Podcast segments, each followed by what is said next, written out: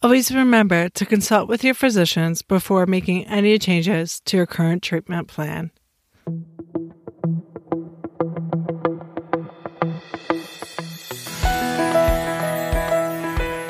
That's the first step. You have to learn to breathe.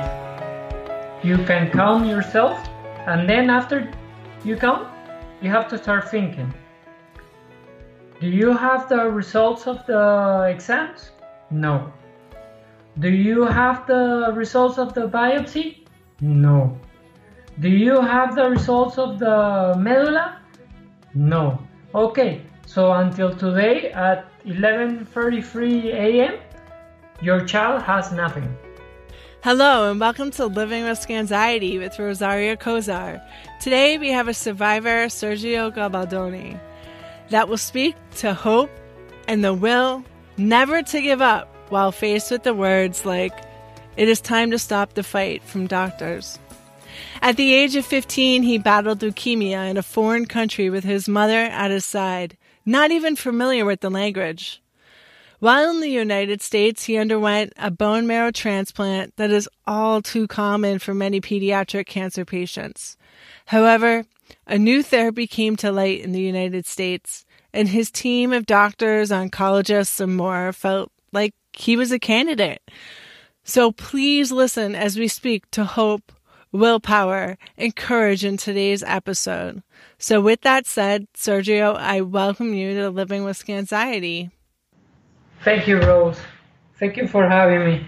Most certainly. And you went through this as a young teen, and you have now become a motivational speaker. What would you say to the parent out there listening to help them get through this?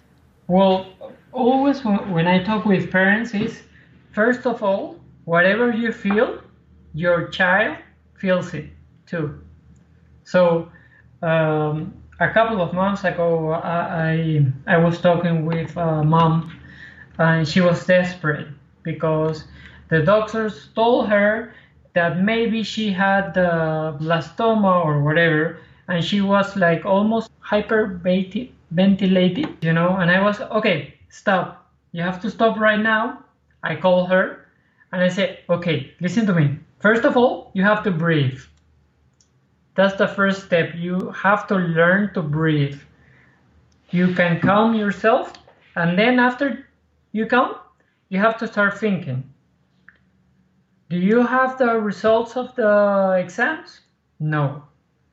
Do you have the results of the biopsy? No. Do you have the results of the medulla? No. Okay, so until today at 11:33 a.m., your child has nothing. So stop passing this anxiety to her. That's the first step everything is connected and the child if he if uh, he's or she's one month one week two years 12 years 30 years they feel it. We always feel when our mom or our dad are upset when they are sad we feel it. So it's really important that our parents are prepared to change their attitude. They have to change it Absolutely. And what are your feelings on parents comparing their child to another child with cancer, whether it be the same cancer or different? And I think that that's a really important thing for parents to to feel okay. Let's go further. No, I, I want to see what the other patient did because we are all different, and that's also another thing that I'm very um, hard on them because they are always, how did you got safe? Where hospital? Where hospital did you go? And and doing all these questions, I'm like, stop. You have to think that we are all different. What they did to me may not be the same for your child.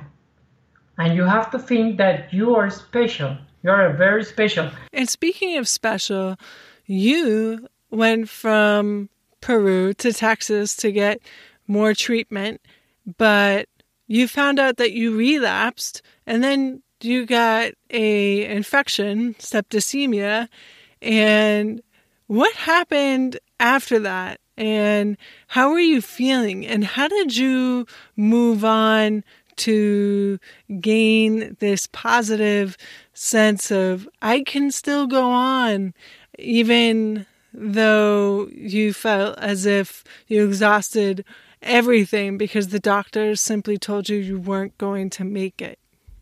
I was more scared of my mom than of the leukemia. Uh, she told me uh, some wise words that I use until today when I give speeches. And she was, okay, you wanna die. You wanna go to Peru. So you're gonna throw out all the effort, all the work, and all the the um, the hard working that we've been done for you. And I don't think so. I don't think so because you have to think like you are in the sea and there's a rescue boat that is giving you a life jacket. But you don't want that life jacket, you want another one from another boat. And uh, you have to take the opportunity because this is this is the last one you'll ever have. And I think uh, at that point I realized what my mom was saying, and I said, okay, but I don't want to know anything that could happen with this thing. And that's how we started. And I said, okay, I'll sign the papers. At that time, I was 16 years old. And the doctors and everyone said, okay, you have to sign the papers because if you don't sign them, we're not going to touch you. And uh, they told me, okay, we're going to come in the next day with the papers, with uh, lawyers, or I don't remember who was reading and they told me we have to read you the contract and we have to read you the side effects, the possible side effects.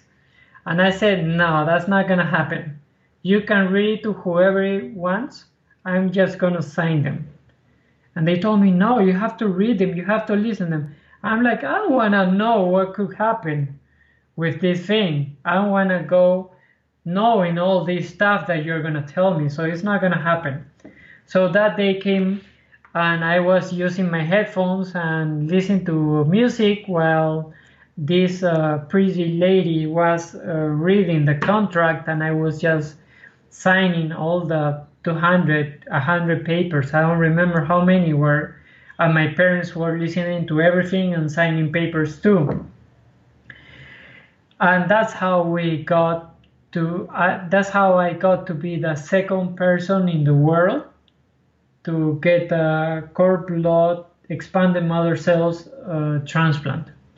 And we started free.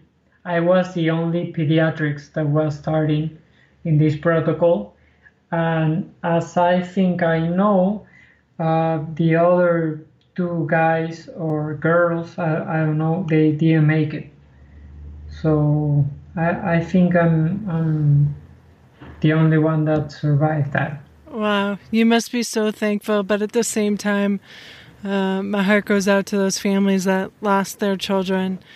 Your mother is amazing, and she really made you think about that lifeline that was out there following the septicemia, which yes. almost took your life. So I'm so happy to be able to sit here with you because of yes. your mother.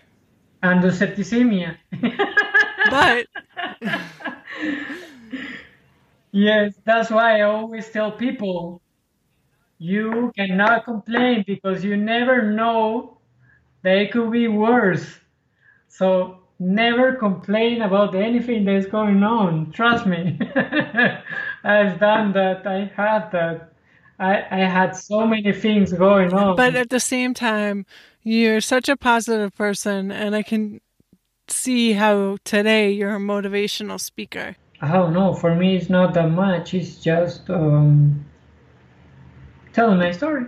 So and I have fun with it, and, and well, it's time to turn to tell it to all the world. Well, that said, what exactly is your story beyond what we've discussed? Well, you know that um, it's been almost 17 years since my transplant. but I have just realized that I was living a dream. And uh, because I, I'm about to finish writing my book, um, I've been reliving and reliving and reliving everything again. And uh, after 16 years, I can tell you that I haven't been living my, my life. I have been living a, a life, my life in a dream to protect myself from everything that was around me or surrounding me. And uh, since the beginning, when when I uh, got blind, and when I, when they diagnosed me with leukemia, and I was like, oh, I thought I can I had cancer, and my dad was like, it's cancer. How can you not know? And I'm like, oh, okay, don't worry. And we started talking about other things, and since that moment, I think my my mind started to protect me.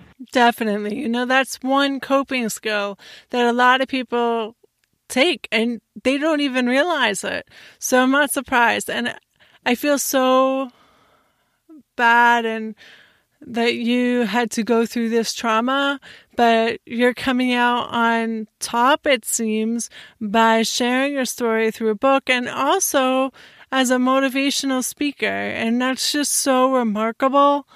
Um, and I have so much thanks to you.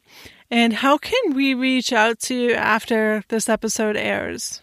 Um, well, they, they can contact me and, and write to me whenever they want. I have people from all the world uh, write to me or ask me questions or, or things like that. And you can find me on Instagram or on Facebook. And uh, it's my name, Sergio Gabaldoni. I, I think you will have to spell it.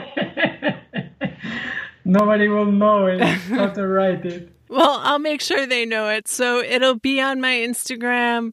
You can connect with him that way. Or it'll also be on my Facebook, Twitter, and um, other social media outlets that I utilize, and my webpage, uh, www.livingwithscanxiety.org. Thank you so much for joining us today, Sergio, and I really appreciate your time. Yeah, don't worry. Thank you for for transmitting it to other people. My pleasure. Thank you so much.